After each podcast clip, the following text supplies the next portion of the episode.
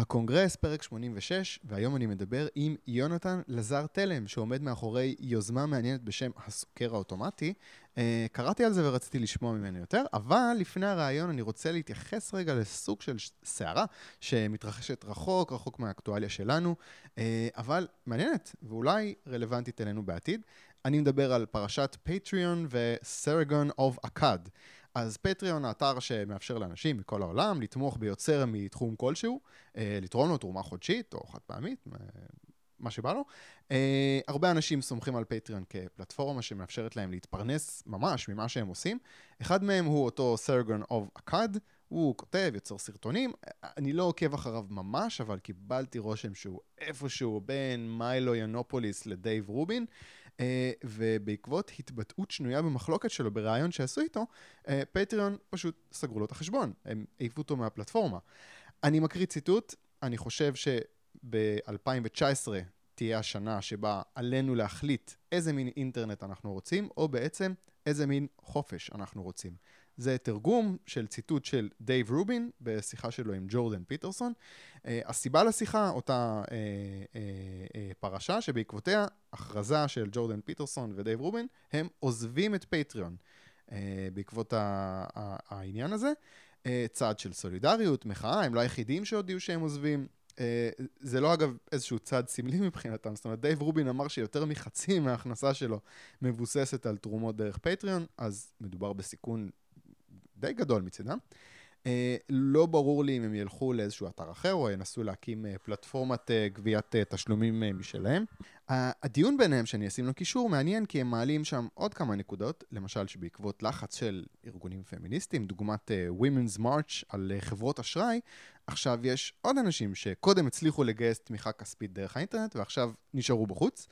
אני חוזר רגע חזרה לישראל, הצהרות האלה אולי נראות כמו בדיחה, כי פה עידן דה ארץ, אחד הכותבים המובילים לדעתי בקהילה הליברלית, צריך להיאבק כדי לגי... לגייס כמה מאות שקלים דרך פטריון, אבל זאת התחלה, הוא כן גייס כמה מאות שקלים דרך פטריון. אה, אולי מתישהו פלטפורמות דוגמת פטריון יהיו הדרך העיקרית להפיץ בשורה ליברלית במשרה מלאה עבור מישהו. אה, כי אני חושב שהגיע הזמן לחשוב על דרכים אולי קצת לצאת מהגטו הקטן הזה של קבוצות בפייסבוק. אה, אלה חשובים בפני עצמם, אבל הם שומרים אותנו קצת קהילתיים, סגורים. אני לא מאמין שאפשר לבנות את האקדמיה, אה, שאפשר לבנות על האקדמיה כבסיס להתפתחות שיח ליברלי מרכזי יותר, בטח שלא על אה, מדור דעות בארץ. This is it, זה, זה, זה מה יש. פטריון זה, זה בס... יכול להיות בסיס שממנו עידן דה ארצים נוספים יוכלו לפעול בעתיד, אני מקווה.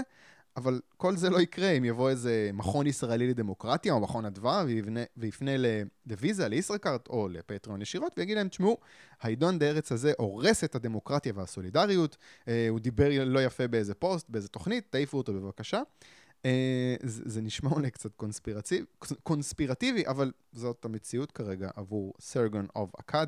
אני הקשבתי לו קצת, הוא לא איזה אלכס ג'ונס, הוא, יש לו שכל, הוא לא... הוא לא באמת ממש קיצוני, הוא קצת מרגיז, אבל הוא לא... לא הבנתי למה העיפו אותו. אה, נראה לי שפשוט חיפשו תירוץ לתקוע אותו ומצאו את זה. אה, איך זה רלוונטי אלינו? בתקופה האחרונה יש יוזמות לצמצום השימוש בכסף מזומן, ובעצם הפיכת שתי חברות אשראי לדרך היחידה להשתמש בכסף. אולי כדאי להשקיע קצת יותר מאמץ במאבק לפתוח את שוק האשראי לתחרות, כדי שאם יהיה איזשהו מאמץ להשתיק אה, דעות ליברליות בשם הגנה על דמוקרטיה או משהו כזה, פשוט תהיה אלטרנטיבה, ומאבק כזה יאפשר את זה. ועכשיו, אני רוצה להגיד שלום ליונתן לזר תלם. אהלן יונתן. שלום רב, שלום, נעים מאוד. יונתן עומד מאחורי יוזמה מעניינת בשם הסוקר האוטומטי. Uh, אני עוקב אחרי העמוד הזה, ונראה לי ש... זאת אומרת, ממה שראיתי שם זה נראה שמדובר באיזשהו מיצוי של סקרים של בחירות שהיו עד עכשיו כדי לקבל תוצאות עדכניות, לקבל איזשהן תובנות.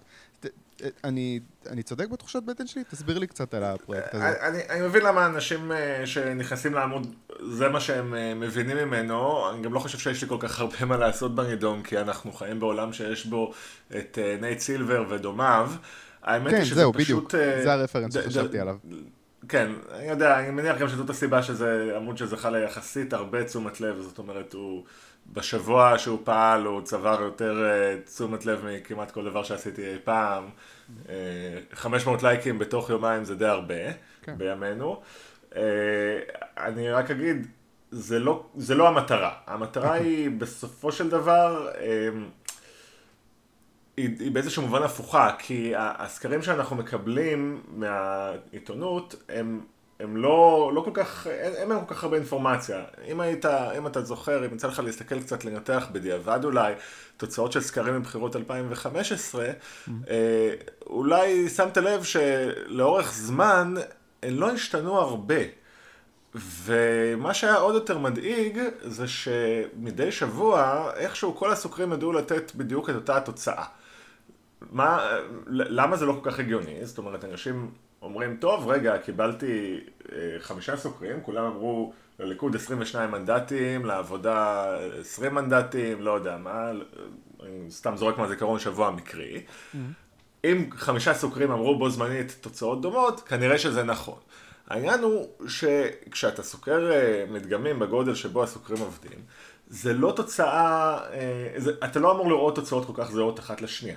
Mm-hmm. אתה אמור לראות הבדלים יותר קשים בין הסוקרים.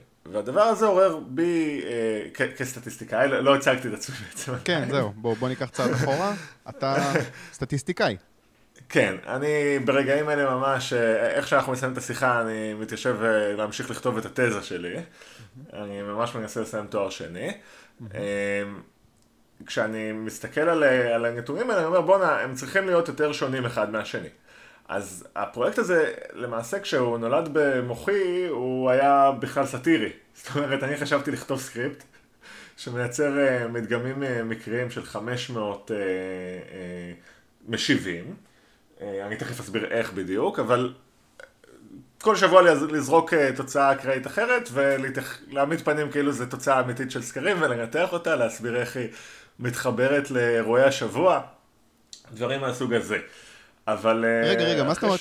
אני שומע תוצאה אקראית, אני בעצם, אה, התחושה שלי זה, רגע, רגע, זה לא סקרים אמיתיים? זה כאילו, זה איזשהו משהו מונפץ? זה לא, זה לא מבוסס על סקרים אמיתיים? מה הולך שם? לא, אני תיארתי עכשיו, שאלה מצוינת, אני תיארתי עכשיו את הגלגול הראשון של הפרויקט. אה, אוקיי. אוקיי. כן, בשלב הראשון, כש, כשיצאתי לפני איזה שבועיים בערך, אה, יום שלישי בערב אחד, אה, חשבתי בוא, בוא, בוא נכתוב סקריפט שמגריל מספרים. אבל אז אה, שיחקתי עם זה קצת, ב... למחרת התיישבתי קצת ב... מול המחשב, שיחקתי קצת עם תוצאות, וכדרכו של חוקר מצאתי את עצמי משפר את המודל עוד ועוד.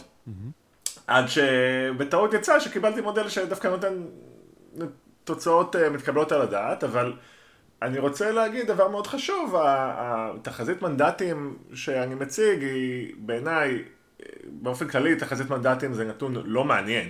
Mm-hmm. כאילו, אני חושב שכשכולנו פותחים את העיתון, או את ה...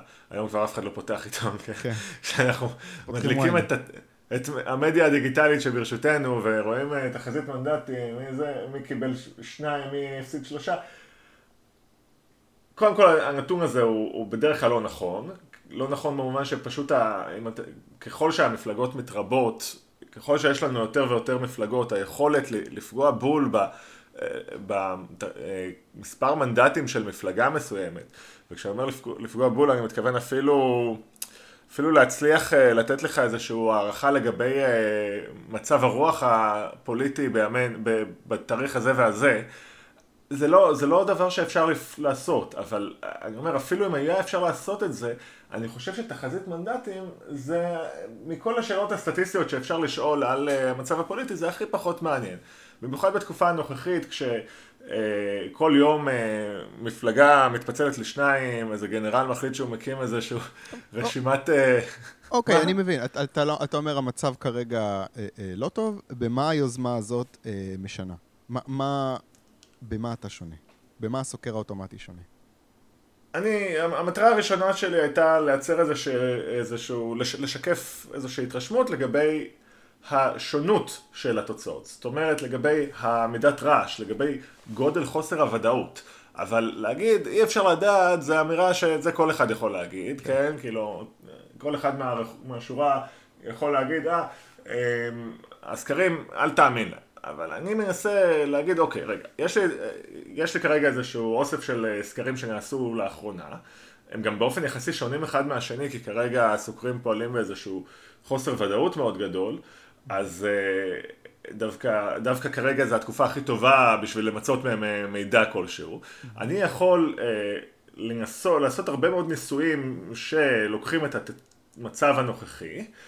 ומהדבר הזה לקבל איזושהי תמונה לגבי מה סביר שיקרה ומה לא סביר שיקרה. זאת אומרת, לא רק להגיד, אני לא רוצה להגיד אי אפשר לדעת, אני רוצה להגיד, אה, החוסר ודאות היא גדולה, אבל אה, זה, אלה תרחישים סבירים ואלה תרחישים לא סבירים. Mm-hmm.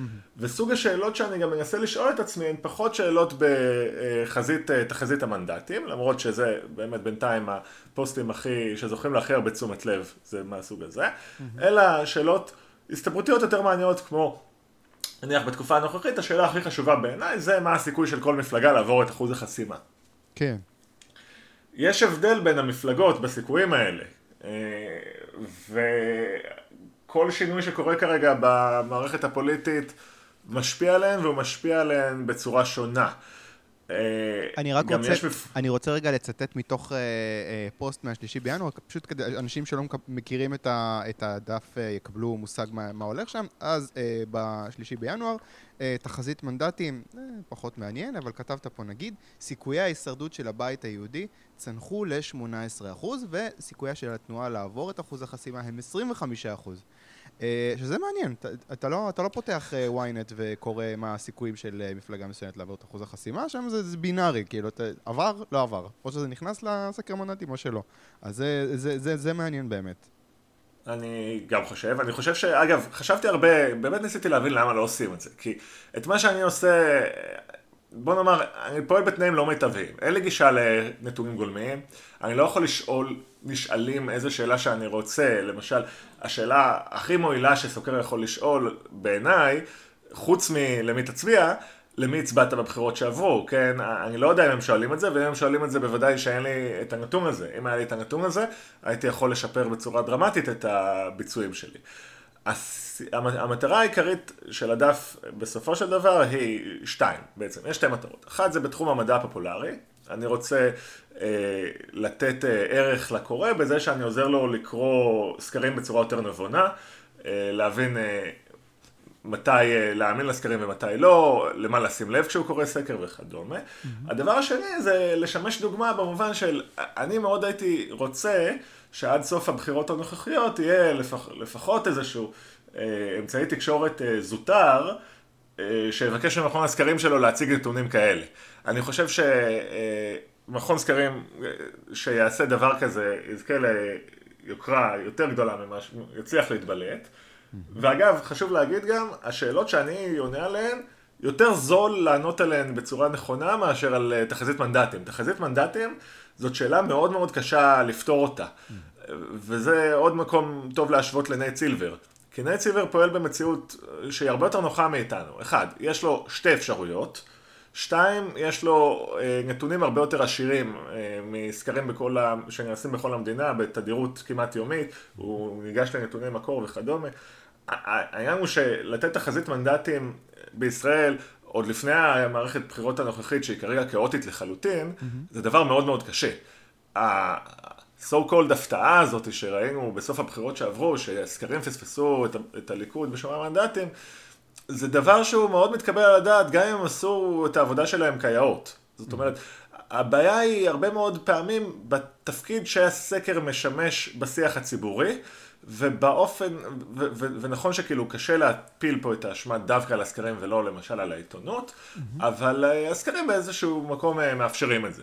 כאילו, יש פה איזושהי שמרנות משני הצדדים, גם הסוקרים וגם העיתונות, שהם אה, מאוד קשה להם, אה, הם רוצים את התחזית מנדטים עם הכך וכך עמודות שלהם, לשים את הפרצופים של הראשי מפלגה, מי לוקח, מי מפסיד. זה מה לא, אני חושב שהעניין הזה של הסיכויי הישרדות של אה, מפלגה, אני חושב שעלית פה על משהו, לא, אני, לא, אני באמת לא רואה סיבה למה זה לא נכנס... לשיח, במיוחד כשאחוז החסימה הוא כל כך גבוה, אתה יודע, זה לא איזה מנדט אחד, זה ההבדל בין 5 ל-0, זה די, די משמעותי. אמ, יש לי ניחוש למה זה לא נכנס. מה? יש לי ניחוש למה זה לא נכנס. למה? הניחוש הוא שבשיטות הקלאסיות זה קצת קשה לענות על השאלה הזאת. זאת אומרת, אתה צריך לעשות איזושהי, דרך אחת של לעבור מסטטיסטיקה קלאסית טיפה שיטות מודרניות של סימולציות. Mm-hmm. זה לא דברים שכאילו צריך, אה, זאת אומרת, אני כותב גם הרבה פעמים סימולציות בבלוג של הסוקר האוטומטי, בדף, ומגיבים, שואלים שאלות חשדניות. המודל סימולציה הוא מודל סופר בסיסי, mm-hmm. שכמעט כל אחד יכול לעשות אותו. אני... גם אפרט עליו בצורה יותר מפורטת בהמשך הדרך, עוד כמה שבועות. Mm-hmm. כשאני אתפנה לזה, כי כן. כאמור אני כותב תזה כרגע, כן. אבל אה, פשוט סוקרים הם, הם עובדים לפי שיטות כאלה של אה, המאה ה-20, ומאוד קשה לענות על שאלת אחוז החסימה עם השיטות האלה. אה, אני רוצה לשאול אותך, הנתונים שאתה מתבסס עליהם, מה, אתה פשוט פותח את כל האתרים ואוסף את הסקרים, שכאילו... כמו שאני יכול לעשות, או ש... כן, וואלה. אני לוקח כל שבוע, כל, כל כמה ימים, יותר נכון, תראה, עד עכשיו אנחנו עוד לא הגענו לאיזה שגרה, כן? Mm-hmm. אני פרסמתי בינתיים נתונים בעקבות אירועים פוליטיים, שכאילו קצת אה, לכאורה היו צריכים אה, לשנות דברים. האירוע הראשון היה התפצלות הימין הציוני, הימין החדש, לא יודע כן, הימין החדש, הימין החדש. מהבית היהודי, והשני היה אירוע הדחה של פירוק המחנה הציוני, ככה כן. אני קורא לזה בלשון מכובסת. Mm-hmm. בגדול, אם אתה תכתוב, אה, תחפש בוויקיפדיה האנגלית, תכתוב את המילים וויקי פולס 2019 ישראל, mm-hmm. אתה פשוט תקבל, אנשים כבר עושים את זה, אתה תקבל ריכוז אה, תוצאות סקרים, זה. מאוד מאוד נוח, אני לוקח את התוצאות האחרונות ומשתמש בהן. אה, עכשיו, כן, אוקיי. בשלב, אני רק אגיד שבשלב הזה זה, זאת פרקטיקה שהיא עוד מועילה, כי באמת יש שוני גדול כרגע בין סקרים. כן. אני מצפה שבערך אחרי השלב, ש... מה שנקרא תקופת השינויים, אחרי שהרשימות ייסגרו, אני מצפה שהסקרים יתחילו להיות מאוד מאוד מאוד דומים אחד לשני משבוע לשבוע, וזה באיזשהו מקום יקשה על אנשים כמוני, כי זה מייצר סיכון, כי זה בעצם אומר שאנחנו, אני, אני באיזשהו מובן כן אה, נכנע לקונספציה של הסוקרים. Mm-hmm. אגב, אה, כשלוקחים הרבה סקרים ועושים את ה... וכאילו משקללים אותם ומייצרים איזה סקר אחד, התוצאות בסופו של דבר שהסקר של הסקרים מנבא הן מדויקות יותר? אתה מדבר על, ה... על התוצאה שלי? כן. זו המטרה? זה בלתי אפשרי מבחינתי להבטיח, אה, לנצח את, ה, את, הסק, את הסוקרים בתחזית המנדטים. אוקיי. אני יכול, הסיבה היחידה שדבר כזה עלול לקרות, זה אם באמת אה, הסוקרים מתערבים בצורה ידנית אה, אה, בוטה מדי בתחזית שהם נותנים, וגם אז התחזית של השבוע האחרון שלי לא תהיה יותר טובה מהתחזיות המוקדמות, סליחה, מהתחזית של הסוקרים. Mm-hmm. הדרך לבחון את הטיב של המודל שלי תהיה לאורך זמן. אני טוען שאני יודע כבר היום לתת את התחזית הכי סבירה לעוד כך וכך שבועות. Mm-hmm. אני חושב שבדיעבד, הדרך שבה אני כאילו חושב לבדוק את המודל שלי זה אה, לקחת את התוצאה הסופית, להשוות אותה מול הסקרים שלי לאורך זמן ומול הסקרים הרשמיים לאורך זמן ולראות האם הצלחתי בממוצע על פני תקופת הבחירות לדייק יותר. אה, אני רוצה לדבר איתך רגע על מפלגות קטנות. אה, כן. בזהות, נגיד, מתלוננים כל כן. הזמן שלא כוללים אותם בסקרים, מה שמטה לרעה את התוצאות. אה, מן הסתם גם התוצאות שאתה אוסף מושפעות מזה. אה, אם אנחנו מניחים שזה נכון, שיש סקרים שמתעלמים ממפלגות קטנות, לא רק זהות, הרבה מפלגות, יש לעמוד שלך אה, דרך להתמודד עם זה? או כל עוד בעצם אתה מתבסס על תוצאות של סקרים קיימים, אז אם הסקרים הקיימים מתעלמים ממפלגות קטנות, אז אה, האמת שטענת פה שתי טענות, אחת כן. שמתעלמים ממפלגות קטנות, והשנייה אם אני יכול אה, להתמודד איתן, אז יש לי כאילו תשובה לשתי השאלות. הראשונה, אני לא חושב שיש אה, התנכלות של סוקרים למפלגות קטנות, אני חושב, המציאות היא שצריך מסה אה, לא מבוטלת של משיבים שיביעו נכונות להצביע למפלגה קטנה זעירה, מה שאני מכנה מסוימת, mm-hmm. כדי שבכלל ראוי להתייחס אליה בסקר, במיוחד עם אחוז חסימה גבוה, mm-hmm. כי אה, בוא נגיד את זה ככה, אם קיבלת פחות מעשרה אנשים שאומרים לך אני אצביע לפייגלין, mm-hmm. אתה פשוט לא יודע להגיד מה התמיכה בפייגלין בשטח. Mm-hmm. כאילו, הרווח של המנדטים שהוא יכול לקבל, לצערי אין את המספר מולי כרגע בעל פה, אבל זה יכול לנוע בין אה, אה, חצי מנדט לשלושה וחצי מנדטים. אין שום ערך לדווח על נתון שהוא יותר קטן מזה, מרוב שהרעש גדול. איך אני מתייחס למפלגות קטנות? זהירות. יש לי אה, מפלגה פיקטיבית בשם מפלגת הפתעת הבחירות.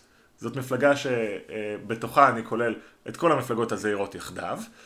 אה, זה אגב, במובן הזה אני נותן להן סיכוי הרבה יותר גדול ממה שיש להן, כי חלק מהקושי לטפל בהן זה העובדה שהן נפרדות אחת מהשנייה. Mm-hmm. אם הן היו כולן מתאגדות למפלגה אחת אה, קטנה, אז... קטנה גדולה, כן. כן. זהירה ענקית, כן. עכשיו, אני הכנסתי בתוך המודל שלי גם אלמנט שאומר, בכל שבוע תיתן להם לפחות סיכוי של, סיכוי ראשוני של לפחות מנדט. עכשיו, אני גם מאפשר לאורך זמן למפלגות לצבור טרנדים, כאילו, אני, אני מייצר בעצם אה, מאה אלף סימולציות בכל פעם שאני מבצע סקר. הסימולציות האלה באיזשהו מובן מתייחסות לציר הזמן, אני, אני כאילו מייצר אה, סקר, ואז מתחיל ממנו סקר עתידי נוסף וכן הלאה.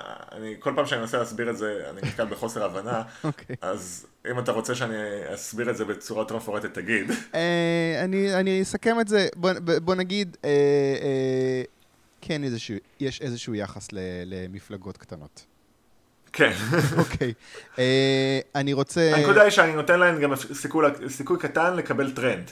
כאילו, אני לא, מאפשר מצב שבו מפלגה קטנה תרחישים היפותטיים שבהם מפלגה קטנה אה, מצליחה להשיג מספיק תשומת לב כדי לפרוץ את אחוז החסימה, ובינתיים בניסויים שעשיתי הם אה, מקבלים בין חצי אחוז לשני אחוז סיכוי לעבור את אחוז החסימה. Mm, אוקיי.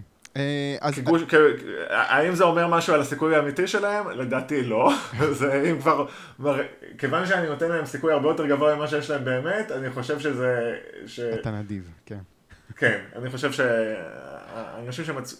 אני גם אגיד עוד משהו, סליחה, אה, לדעתי, זה ש... השאלה אם מפלגה עוברת את אחוז החסימה או לא, זאת שאלה לא כל כך אה, חשובה בשאלה למי אתה מצביע.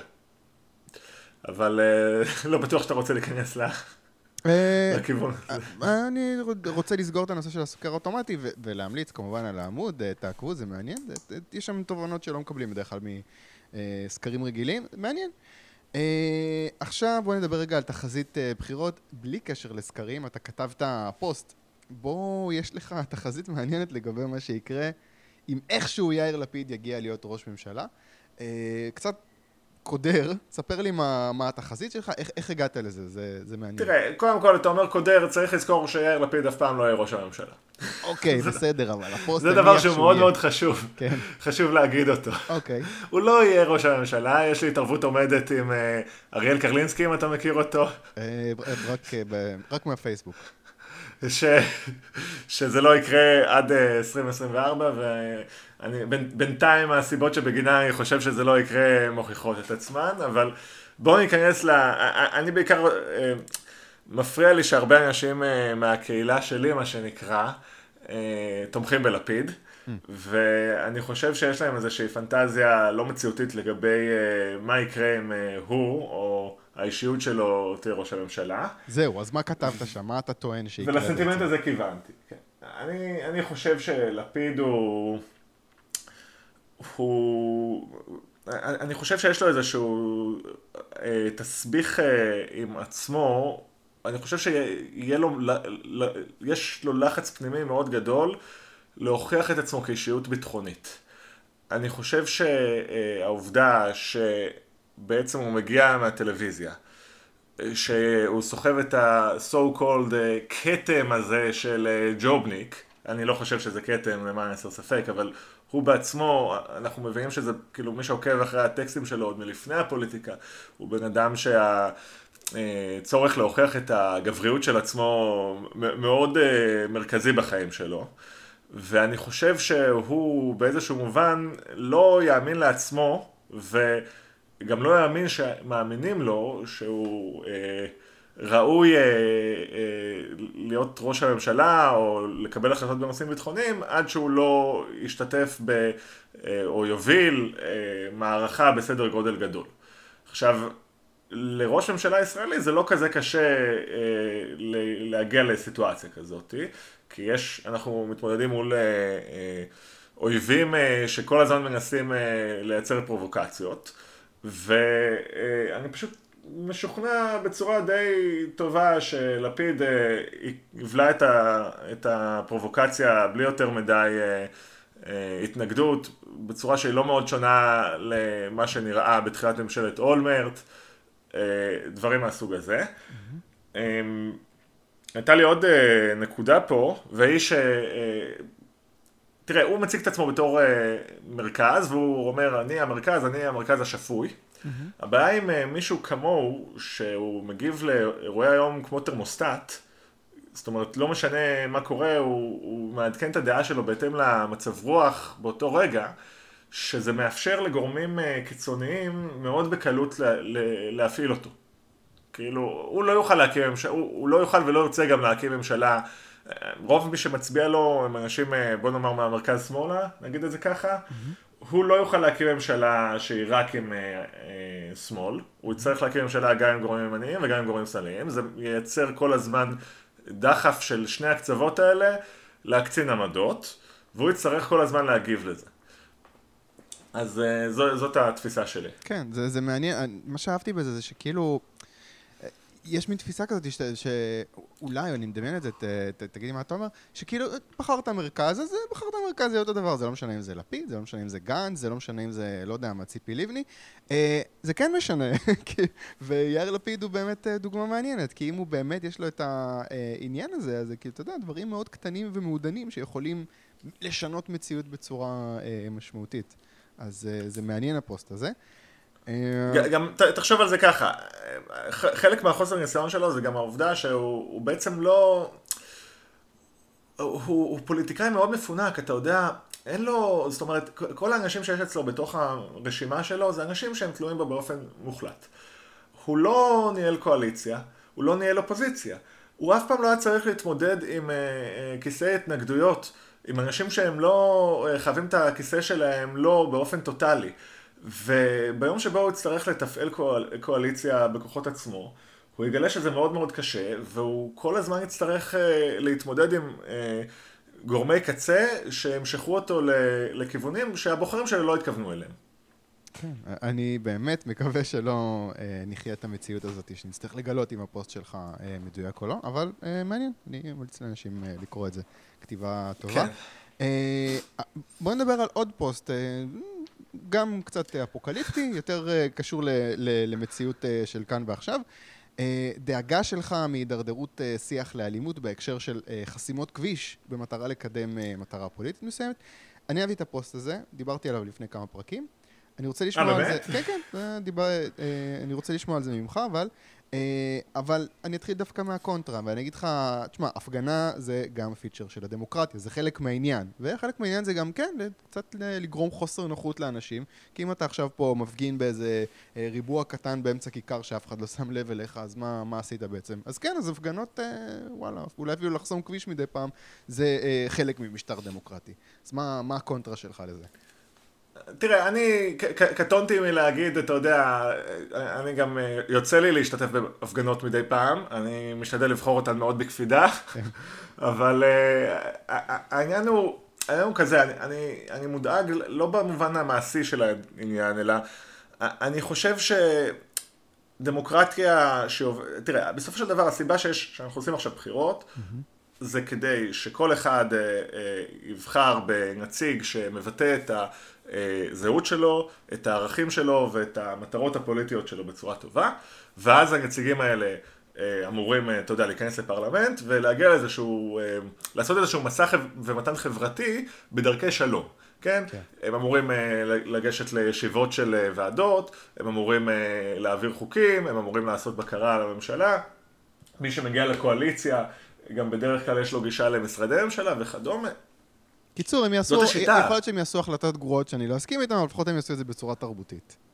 עכשיו, יש פה איזושהי הרגשה, ו- ואני רוצה להגיד גם, יש לי פה ביקורת שהיא קודם כל על, ה- על החברה, כן? כאילו, יש פה איזושהי הרגשה שאנשים לא לוקחים מספיק ברצינות את התקופה הזאת של בחירות. הם לא מצפים, אני אומר, לא, לא מאשים בן אדם פרטי, כי, כי זאת בעיה חברתית. כן, כן. אנחנו כחברה לא מצפים מהמפלגות של, מה- מהנציגי ציבור שלנו לעמוד באף סטנדרט. כאילו, אתה מבין, כל אחד היום שיש לו מוכרות בסיסית פלוס, מחליט להקים מפלגה אה, על שמו. לפעמים אה, הוא מצליח אה, ככה להשיג איזושהי, איזשהו אלקטורט, אלקטורט בחינם, לפעמים, עכשיו, יש עכשיו איזה דבר מוזר כזה שהם אה, מקימים כל אחד רשימה, אני מניח שהם הולכים להתכנס לכל מיני גושים בקרוב, שיהיו מפלגות, אבל זה הכל על בסיס אה, יחסי ציבור, ו... ואין אפילו ציפייה מהאנשים האלה ש, שיביעו אה, דעה באיזשהו נושא. אנחנו, אתה יודע, אנחנו חיים במציאות שבה רוב האלקטורט של המחנה הציוני הולך להצביע לבני גנץ, בן אדם שהדבר היחיד שאנחנו יודעים עליו זה שהוא היה רמטכ"ל פעם. אנחנו לא יודעים מה דעתו בנושאים, של, אה, אה, בנושאים חברתיים בכלל, אנחנו לא יודעים איך הוא אה, יטפל בסוגיות כלכליות, איך הוא יטפל בסוגיות אזרחיות, מה דעתו על... אני למשל חילוני רדיקלי מגדיר את עצמי, אני מאוד חשוב לי סוגיות של חופש נישואין ותחבורה ציבורית בשבת ודברים מהסוג הזה.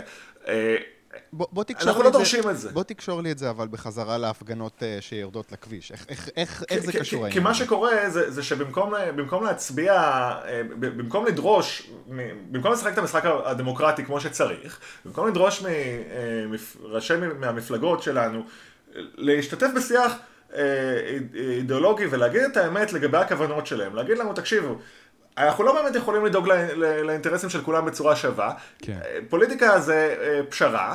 אנחנו, אה, אני מפלגה שמייצגת את אוכלוסייה X, אני מעדיף, בסדרי העדיפויות שלי, X זה דבר שהוא יותר חשוב. אנחנו לא רוצים לשחק עם זה, אנחנו מעדיפים להצביע לנציגים שמשקרים לנו. אנחנו גם באיזשהו מובן מראש אה, ויתרנו על, ה, על הבחירות כמנגנון לשינוי, זאת אומרת, יש איזושהי הנחה מ- מ- לאורך ולרוחב כל המפה הפוליטית שהממשלה הבאה תהיה זהה לחלוטין לממשלה הקודמת. אז, אז אחר כך יש לנו ממש...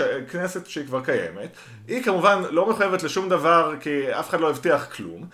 אנחנו גם לא יודעים, אה, לעשות, אנחנו גם לא רוצים כבר לעשות לובי, לובי בוועדות הכנסת לאינטרסים שלנו. במקום זה, פשוט מה שקורה, זה שכל אחד שיש לו איזושהי בעיה פרטית, מחליט שהוא עכשיו לוקח אותה בכוח. עכשיו, זה במובן רב כישלון טוטאלי של אה, אה, כחלון ונתניהו.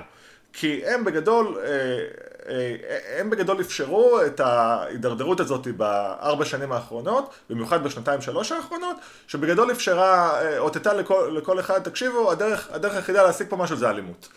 תשחררו, אין, אין, מה, אין מה כאילו אה, ללכת, אה, ל- להפעיל לובי בדרכים אחרות, תגרמו למדינה מספיק לדמם, אנחנו ניתן לכם מה שאתם רוצים.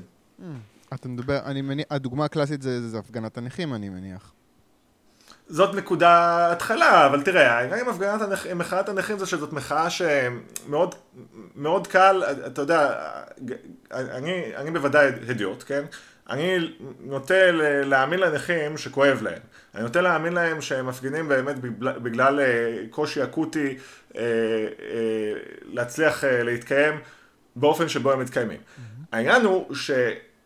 המצב שהגענו אליו, ש, שבו הם אה, חוסמים כביש ורק אז מקבלים את מה שהם היו צריכים לקבל, הוא מצב לקוי. זאת אומרת, המציאות הדמוקרטית התקינה היא שהנכים אה, היו מצליחים לגבש לובי אה, קודם בחברה ואחר כך ב, ל, ל, את, את הכוח הפוליטי שלהם לממש אותו במוסדות הדמוקרטיים שלנו ולקבל את המענה על הצרכים שלהם באופן, באופן הזה. העניין הוא שאפילו אם הנכים צודקים, ואני, חשוב לי להדגיש, אני לא יודע אם הדרישות שלהם מוצדקות או לא מודגשות, לא בדקתי את זה ולא כזה אה, בא לי להיכנס לפינה הזאת כרגע. אפילו אם הנכים צודקים, ברגע שהם פתחו את הדלת הזאת, אז זה אך טבעי שזה עניין של זמן ששנה וחצי אחר כך, כשנבחר ראש עירייה בירושלים, אז ועד עובדי העירייה מחליט לחסום את ירושלים כדי לה, לה, להראות כאילו מי, מי הבוס פה. רגע, כאילו... אני, רוצה, אני רוצה להקשות עליך. בסדר, הבעיה, הבעיה ברורה והנזק ברור. אז מה? מביאים עכשיו שוטרים שישברו את העצמות לנכים ו- ו- ויורידו אותם מהכביש? זה, זה מה שהיה צריך זה, לעשות? זה, זה, לא, אני לא מכוון לזה, לא. האמת, ואולי זה מקום שבו יכולתי להיות יותר חד, אנחנו, אני כתבתי את זה לפני הבחירות, אנחנו עכשיו בתקופה של בחירות. כן. אנחנו צריכים, יש לנו אחריות בחברה דמוקרטית בתור אזרחים, אה, אה, לדרוש אה, מהפוליטיקאים שלנו יותר. אנחנו, זה, זה הזמן שבו אנשים עם, ש, שלא מקבלים ביטוי לצרכים הפוליטיים, של, לשאיפות הפוליטיות שלהם ולאינטרסים הכלכליים שלהם, זה הזמן שבו הם צריכים להפעיל את הכוח שלהם ו, ולהשיג הישגים. אני מבין מה אתה אומר. אתה אומר כאילו, בואו בוא תגידו לנו עכשיו מה אתם הולכים לעשות בלי למרוח אותנו, כדי שאחר כך לא נצטרך לעשות את זה דרך הכביש.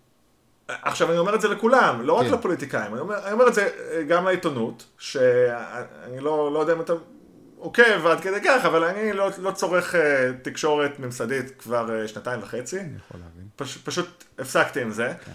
כי, כי אני חושב שמה שקרה זה, שמה ששבר אותי היה איזה פגוש את, פרק של פגוש את העיתונות כנראה, או משהו מהסוג הזה. אוקיי. העיתונ... העיתונאים כעיקרון לא יודעים על מה הם מדברים כשהם מדברים עם פוליטיקאים. נותנים לפוליטיקאים, רעיון עם פוליטיקאי בישראל היום זה כאילו. בוא תיתן לי תעמולת בחירות במשך 5 עד, רבע, עד 15 דקות. אוקיי. אה, ואני מצפה גם, כאילו, אני, מה זה מצפה? אני מבקש מכם, המאזינים, כן. להיות יותר אקטיביים בציפיות שלכם ל- לראשי מפלגות ולמפ- ולנבחרי ציבור. ומועמדים בפריימריז אפילו. כן, כן. כן. אני, אני בהחלט מסכים עם זה, ל- ל- ל- לדחוק אנשים לפינה במובן הטוב של להבין אה, מה הם הולכים לעשות בדיוק, מה הם הולכים לקדם בדיוק. אה, אני רוצה לדבר איתך אה, על משהו אחר לגמרי. אה, עוד משהו שעברתי על הפיד שלך וראיתי. אה, פוסט בו אתה מהלל דבר שנקרא מיינדפולנס. וזו שיטה למדיטציה, אה, אני מניח שזו שיטה למדיטציה, מה שכתבת שם. הקטע זה שאתה פשוט הבן אדם השני שאני שומע את, ה, את המילה הזאת, את ההמלצה הזאת ממנו בשבוע האחרון, זה מישהו בעבודה שדיבר על זה, אמר, אתה חייב. ו... אז אני סקרן, מה זה? זה מדיטציה פשוט? אה, תראה, זה, זה סוג מסוים של מדיטציה, אני אגיד את האמת, אני מומחה מאוד קטן. אה, אבל אתה מתרגל את זה, אתה נהנה מזה. נכון, אני מתרגל את זה באופן יומיומי, זה, זה, זאת אומרת, יש כמה יתרונות לעידן המודרני, אחד שאפשר לקחת שיטה כמו מדיטציה ולהוציא ממנה את כל האספקטים הדתיים שבתוכם היא נולדה, ואתה יודע, להתבסס אך ורק על העקרונות עצמם של התרגול. כן.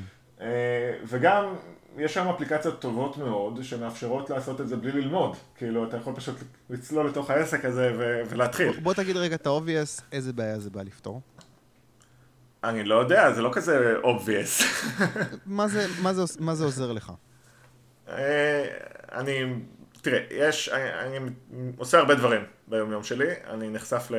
יש לי גם, אני עובד במשרה מלאה, אני כותב תזה, יש לי חיים פרטיים, יש לי כל מיני פרויקטים משונים כמו הסוקר האוטומטי או הפודקאסט שלי, וזה יוצר עליי נטל קוגניטיבי ותמטי, והרבה פעמים גם נטל רגשי מאוד כבד, כן? Mm-hmm. מעבר לזה, אני קצת מופרע קשב. והפרעת קשב זה לא רק דבר, אתה יודע, חושבים על זה רק בהקשר של לקויות למידה, אבל זה דבר שהוא משפיע על החיים שלך בצורה מאוד מאוד יומיומית. כאילו, אם, אם, אתה, אם אתה או אנשים מכירים לך מופרעי קשב, אתה יכול, אתה בוודאי יודע שהם יכולים להיות די מעצבנים, וזה יכול להיות מאוד מעייף לחיות איתם. אוקיי. Okay. והתרגול של המיינדפולנס, בעברית אגב, התרגום העברי של זה זה קשיבות. קשיבות, כן? לא, לא יודע אם הגיתי את זה טוב. קשיבות זה... עם קוף? כן, קוף, okay. כן. אוקיי. זה בעצם, אתה, אתה מתרגל, זה, זה מתחיל משימת לב לגוף, לנשימות ואחר כך למחשבות. Mm-hmm. וזה זה בעצם, אתה יודע, אם הייתי צריך כהדיוט על רגל אחת להסביר מה זה, הייתי אומר שזה זה. Mm-hmm. אתה מתרגל את הקשיבות הזאת, ובהתחלה זה מרגיש מאוד מוזר, אבל אחרי זמן אתה מרגיש שכל הצורת התנהגות שלך, כל האופן שבו אתה מגיב לדברים שקורים לך, זה, זה פשוט משתפר. אני, אני מרגיש יותר טוב, אני מתנהג בצורה שהיא יותר... אני מגיב למצבים בצורה יותר נכונה, אני יותר שם לב למה שקורה סביבי, אני... כל התשומת לב שלי למה שקורה, למה שעובר עליי היא הרבה יותר טובה, ובזכות זה אני מצליח להתנהל בצורה יותר בריאה לאורך זמן.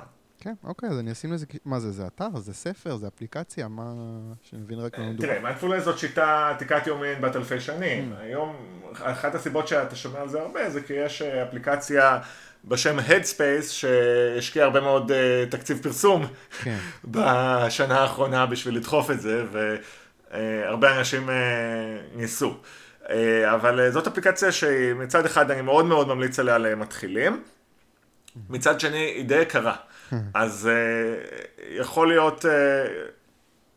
אגב, גם לזה יכולים להיות יתרונות, כן? כי זה שהיא יקרה, זה, זה עושה אותי מחויב. זאת אומרת, כן. עובדה ששילמתי כך וכך עשרות שקלים במבצע על האפליקציה, אז אתה אומר, טוב, אני...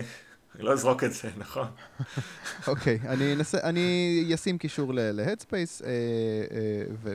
אבל יש גם, יש גם אפליקציות חינמיות. זה, אוקיי. חשוב לי להגיד את זה. אה, אוקיי, בגדול, מדיטציה זה טוב. תעשו באמת, אם שולפים מזה את ה... אה, אה, שלא ירשם שאני ממליץ על זה לכל אחד, כן? יש הרבה אנשים שכאילו לא אוהבים מה הקטע, כאילו, זה... אני גם הגעתי לזה באיזשהו מקום בחיים שבו כבר... אני קצת הייתי בשל לזה, כאילו כן. עשיתי הרבה, עברו להרבה דברים שהכינו אותי לקראת התרגול. כן, כן, זה אם עמוס לכם ואתם uh, מחפשים קצת uh, לעשות איזשהו פיינטיון לקוגניציה שלכם, אני אגיד, שווה לנסות, כן. וואלה. אפשר באמת לשלוף מזה את ה... אהבתי, אהבתי את ההבחנה הזאת, שבאמת אם אתה שולף מזה את האספקטים המיסטיים, דתיים, אתה נשאר עם איזשהו משהו שאתה יודע, אפשר להשתמש בו לצרכים שלנו, בלי, בלי עכשיו לדבר על רוחות ולא יודע מה. בואו נדבר דבר... אני לא יודע כלום על בודהיזם, אגב. מה? אני לא יודע כלום על בודהיזם. כן, זהו, בודהיזם, לא, לא צריך לדעת. אה, דבר אחרון, המלצת תרבות, ספר, סרט, פודקאסט, אירוע שאתה רוצה להמליץ עליו. אה, אז מיינדפולנס הייתה המלצה אחת. אה, אני רוצה רגע שתחכה עם ההמלצה שלך, ואני אתן המלצה קטנה על הפרק בג'ו רוגן עם בילי קורגן מה Smashing Pumpkins. שמעתי את זה השבוע, פרק ממש מעניין. אני כשהייתי בשנות ה-20 שלי אהבתי את ה Smashing Pumpkins, פרק שנותן קצת הצצה לתעשיית המוזיקה, אה, איך זה היה, השינוי שזה עבר, אה, וקורגן עצמו, הדימוי הדיכאוני הזה שהוא שנא לשמור עליו מסתבר, וגם כל מיני פרטי טריוויה מפתיעים, למשל שבתקופה מסוימת הוא ניהל ליגת היאבקות בשם NWA, הוא שפך שם הרבה כסף. אחלה פרק, פרק 1038, אני אשים קישור. יונתן, מה ההמלצה שלך? אה, אני כמובן ממליץ על הפודקאסט שלי ושל אה, שותפי לדרך אה, ניצן פוזנר. הפודקאסט שלנו הוא לכל הפחות בונובו. לצערי הוא בחצי שנה פלוס האחרונה בעצימות נמוכה נקרא לזה ככה, מכל מיני סיבות. על אחת, אחת מהן הזכרתי כבר פעמיים, אני כותב תזה. השנייה היא שניצן לא בארץ, אבל אנחנו מדברים על תרבות. אמ, וכשאני אומר שאנחנו מדברים על תרבות, זה אמירה מאוד מאוד כללית, והפודקאסט בהתאם. יותר יכול להגיד שאנחנו מדברים על אה, מה שבא לנו. אה, אפשר לחלק את הפודקאסט לשתי תקופות, אני מניח. העונה הראשונה באמת הייתה יותר ממוקדת במדע בדיוני. זרוק זרוק אה, שמות ו... של ספרי מדע בדיוני או תכנים שעסקתם בהם? דיברנו, הקדשנו פרק ל-West World, אני הקדשתי את פרק הפתיחה לסדרת מדע של ילדותי, גולשים בזמן, אמ, דיברנו על אה, משחקי הכס ועל אה, אה, The Leftovers בהקשרים של אמונה ודת.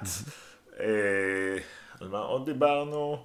זה נראה לי התחלה טובה. אה, עשינו אפילו, ניסינו קצת ביקורות סרטים, עשינו שתי ביקורות סרטים, לוונדר וומן ולדנקירק. אוקיי. Okay. אה, והעונה השנייה הייתה קצת יותר אה, במיקוד סוציולוגי, אה, יותר התעסקות בסוגיות של חילוניות, הייתי קורא לזה. זה לא דבר שהתכוונו לעשות, אבל יצא, כי עשינו סדרת פרקים על טקסים, ומפה לשם מצאנו שזה נושא די מרכזי בפודקאסט. אני מקווה שאני אוכל לחזור לשדר בקרוב. שידרנו בראש השנה פרק על מטבעות דיגיטליים, פרק ארוך. הוא, אני יודע שזה נושא שבקרב המאזינים שלך, אני מתאר לי, הוא נטחן עד דק. אז אני רק אגיד שזה, שאנחנו השתדלנו להתייחס אליו בהיבטים uh, תרבותיים, כלומר חברתיים והיסטוריים, ופחות בהיבטים של טכנולוגיה ואולי כלכלה. אמ, אוקיי, okay, שאלה אחרונה, אני ראיתי שאתם באמת מדברים על uh, נושאים של uh, מדע בדיוני בפודקאסט. מה חשבת על הפרק האחרון של מראה שחורה? שאתה צופה, קובע בו את העלילה כאילו זה, זה ספר של כישוף uh, משנות ה-90. ראית את זה? לצערי לא הספקתי. אה, אוקיי. אה, זה כאילו דורש ממני כרגע יותר מדי אה, אקטיביות כן. בתקופה הנוכחית. כן. אבל אה, כאילו, אני, בוא נאמר שהביקורות ששמעתי על זה לא כזה הפתיעו אותי, אבל אתה יודע, אני לא, לא, לא רוצה להעביר ביקורת על משהו שלא ראיתי בעצמי. כן, ו- ואני אגיד, בוא, אין מה למהר, זה... לא, לא הפסדתי יותר מדי. אה, אוקיי, אז... תראה, בשביל זה שאתה יודע, טלטייל עלו על הקונספט הזה כבר לפני כמה שנים, כאילו, יש משחקי מחשב שעושים את זה. אה, אגב, למה, תסביר את השם של הפודקאסט, למה לכל הפחות בונובו? מה זה אומר? זה היה קצת, אה, זה, זה נונסנסי במפגיע, בואו נתחיל מזה. ניצן מאוד רצה שם דגלס אדמסי כזה, mm-hmm. כאילו, לא יודע, משהו כזה, סלמון הספק כזה. Mm-hmm. אה, אני אוהב קופי בונובו. אוקיי. אה, זה הקוף הקרוב ביותר לאדם, אה, חוץ משימפנזה. בעצם אני חושב שהוא גנטית יותר קרוב לנו, אבל ניצן טוען שמבחינה אישיותית אנחנו יותר דומים לשימפנזות. שהם... הבונובו הוא קוף מאוד טוב מזג, וזאת אחת הסיבות אנחנו משערים שהוא במצב הכחדה הרבה יותר קשה מהשימפנזה. הם לא, נוטים אה, ליישב מחלוקות בדרכים אה, של אהבה ולא של אלימות, נגיד את זה בשפה מכובסת. הבנתי. אז אתה אומר כאילו, אה, אנחנו לכל הפחות תרבותיים כמו בונובו, זה לשם כיוונתם? לא, סתם, חיפשנו ביטוי משונה כזה, זה נונסנס, זאת האמת. הבנתי. אוקיי, אז... אבל נונסנס טוב זה נונסנס שהשקעה במחשבה. כן, כן, זה בהחלט שם שאני זוכר. אה, אז לכל הפחות אה, בונובו, זה הפודקאסט, אני אשים קישור. אה, יונתן לזר תלם, תודה רבה. תודה לך, נהניתי מאוד. הקונגרס, פודקאסט ליברלי, תודה רבה ליונתן לזר תלם, וניפגש בשבוע הבא עם עוד ליברל.